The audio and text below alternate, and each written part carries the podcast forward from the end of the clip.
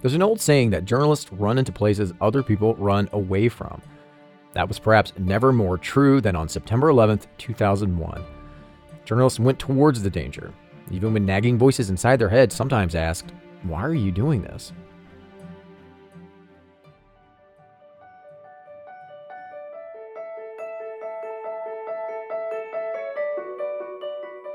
Welcome to Reporting on 9 11, where we hear the emotional, true stories of local journalists who brought us news from the World Trade Center, the Pentagon, and Shanksville, Pennsylvania, two decades ago.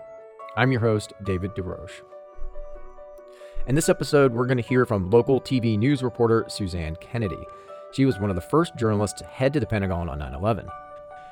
But what viewers didn't know was that she was carrying a secret on September 11th, Suzanne had been a local TV news reporter for 13 years, the last five at Washington, D.C.'s ABC affiliate. That day, her morning started off just like any other.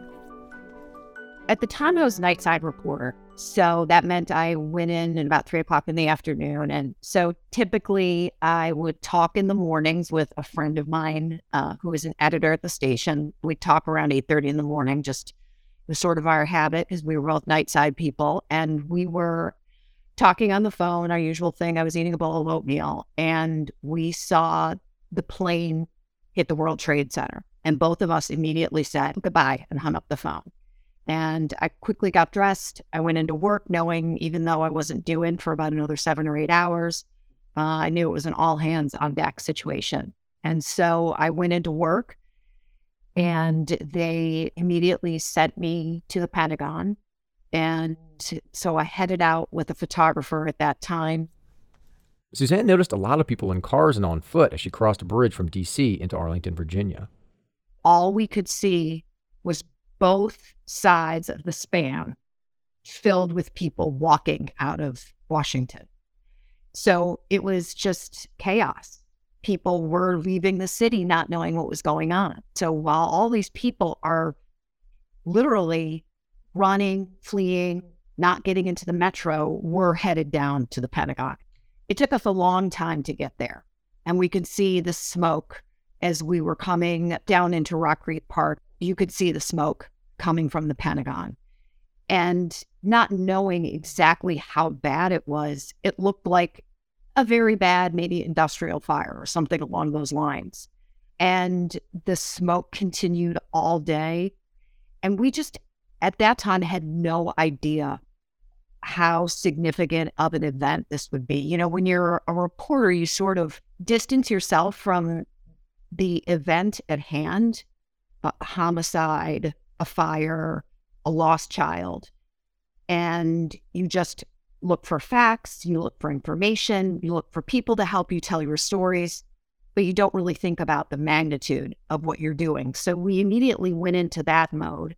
We were on obviously around the clock. And, you know, little did I know at that point, I would be at the Pentagon for the next two weeks from noon until midnight.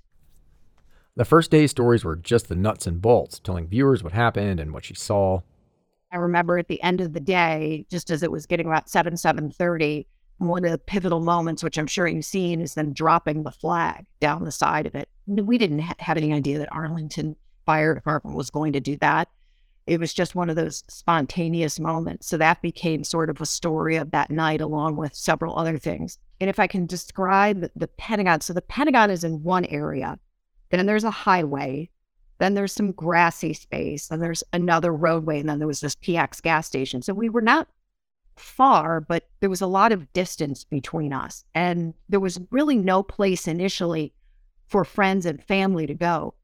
So some people who had loved ones who were in those three rings of the Pentagon that were hit, they didn't really have any place to go. So they were sitting in the PX with us in the gas station, just sitting waiting to hear like, did they find them? What was going on? Because it was such an emergent situation. They didn't want people at the Pentagon, obviously. And so people were sitting there waiting to know if their family member, that friend who worked for the DOD, had been killed. And that was heartbreaking to watch people not knowing and coming to us and asking, Did you hear anything? Do you know anything? Was this office impacted? Do you know if they're going to bring us somewhere? there was just so much going on that they had not sort of gotten down to setting up space and a place for these victims' families to wait. So it was it was terrible that, those first couple days. The next afternoon, Suzanne and a photographer got to see the destruction firsthand. Firefighters took them and several other journalists to the crash site. She says what she saw was unbelievable. They pulled up a big van that did about 20 of us, and we were driven down. We were the first group to get down to the crash site, still smoking, plane still there. And I don't like to use this word because I do think it's overused, but it was surreal. Um, we were able to get out. We were able to videotape the wreckage from a closer perspective than anyone had been over the last 36 to 45 hours or so. And we were able to be down there and we didn't have a long time. We probably had less than 10 minutes, but we were able to get the first pictures out of there. And it was just massive. This enormous plane plunged through three layers of a five layer building. Uh, it was at that point, we knew what had happened. We, we were starting to get an understanding truly of what had happened and to see it up close. You can never scrub that image from your mind. You just can't. And as a person who had never really grown up a war, it was the closest I'll probably ever be to a war zone, seeing that plane sticking out of a building that was supposed to represent defending our country. Being surrounded by all that death and destruction would be hard on anyone. But something else was nagging at Suzanne. She was carrying a secret. You're told your whole life, you know, stay out of trouble, stay safe. But as a journalist, you're heading right into it all the time, no matter what it is, whether it's a fire, a hurricane, I think there is a part of you as a journalist where the adrenaline sort of tells you just do it and don't think about it. The odd thing about this is that nobody knew at the time, but I was four months pregnant. And so here I am, four months pregnant, going into this incredibly dangerous situation.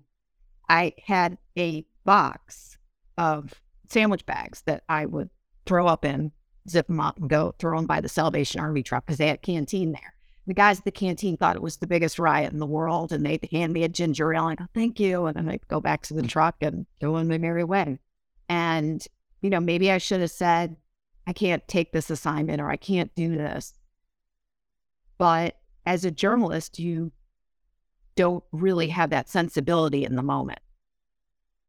And so as we worked our way through those first couple days and in, into the two week period that I was stationed down there, I did have those moments of, I cannot believe I'm bringing a child into this world. But you push through and you understand that in a lot of ways, as a journalist, you're a public servant. You know, you're on public airways. And even though you don't take an oath, you have a charge to tell stories truthfully and to the best of your ability and provide information that helps people in their lives. And although I'm not a reporter anymore, I took that very seriously and I still take it very seriously. It was an honor to be there because it was so important and so critical to tell the story with dignity and respect and poise and calm, despite what maybe I was feeling actually physically and emotionally. But I didn't think twice about not going, or I didn't think twice about this is going to be dangerous or hard or emotionally draining. Uh, you just go. In the years that followed 9 11, Suzanne stayed on as a local news reporter in D.C. She left the news business in 2020, and now she works as a media trainer and crisis communications consultant. She teaches first responders how to deal with the media during disasters. But her time at the Pentagon two decades ago is still vivid in her mind. Every year a flood of memories come back and a sense of I cannot believe that we went through that. And every single September 11th, I text my friend who I was on the phone with at the time the planes went into the the World Trade Center and we just have a moment and say, I love you, you love me, you know, and we we move on, but we mark another anniversary. But it was so meaningful to me that I had those shared experiences with that friend of mine who's a video was a videotape operator, the very good friend of mine who was the photographer who I went down there with. Those things will always stick in my mind. And then I'll always think to myself that I was, you know, pregnant and bringing, you know, my 19 year old son now into the world. I'd like to say it's one of the biggest honors of my life being a part of that story and being able to tell it and hopefully doing a good job at telling it. Thank you for listening to Reporting on 9 11. This episode was reported, written, edited, and produced by Ben Bogardus, a journalism professor at Quinnipiac University, and hosted by me, David DeRoche. I'm the Director of Community Programming at the university. Special thanks for this episode go out to Suzanne Kennedy, Quinnipiac University's School of Communications, and the Quinnipiac University Podcast Studio, where this episode was recorded. For more stories from journalists who covered 9 11, be sure to subscribe wherever you get your podcasts, and also be sure to check out the other shows produced here at the Quinnipiac University Podcast Studio by heading over to qu.edu slash podcast.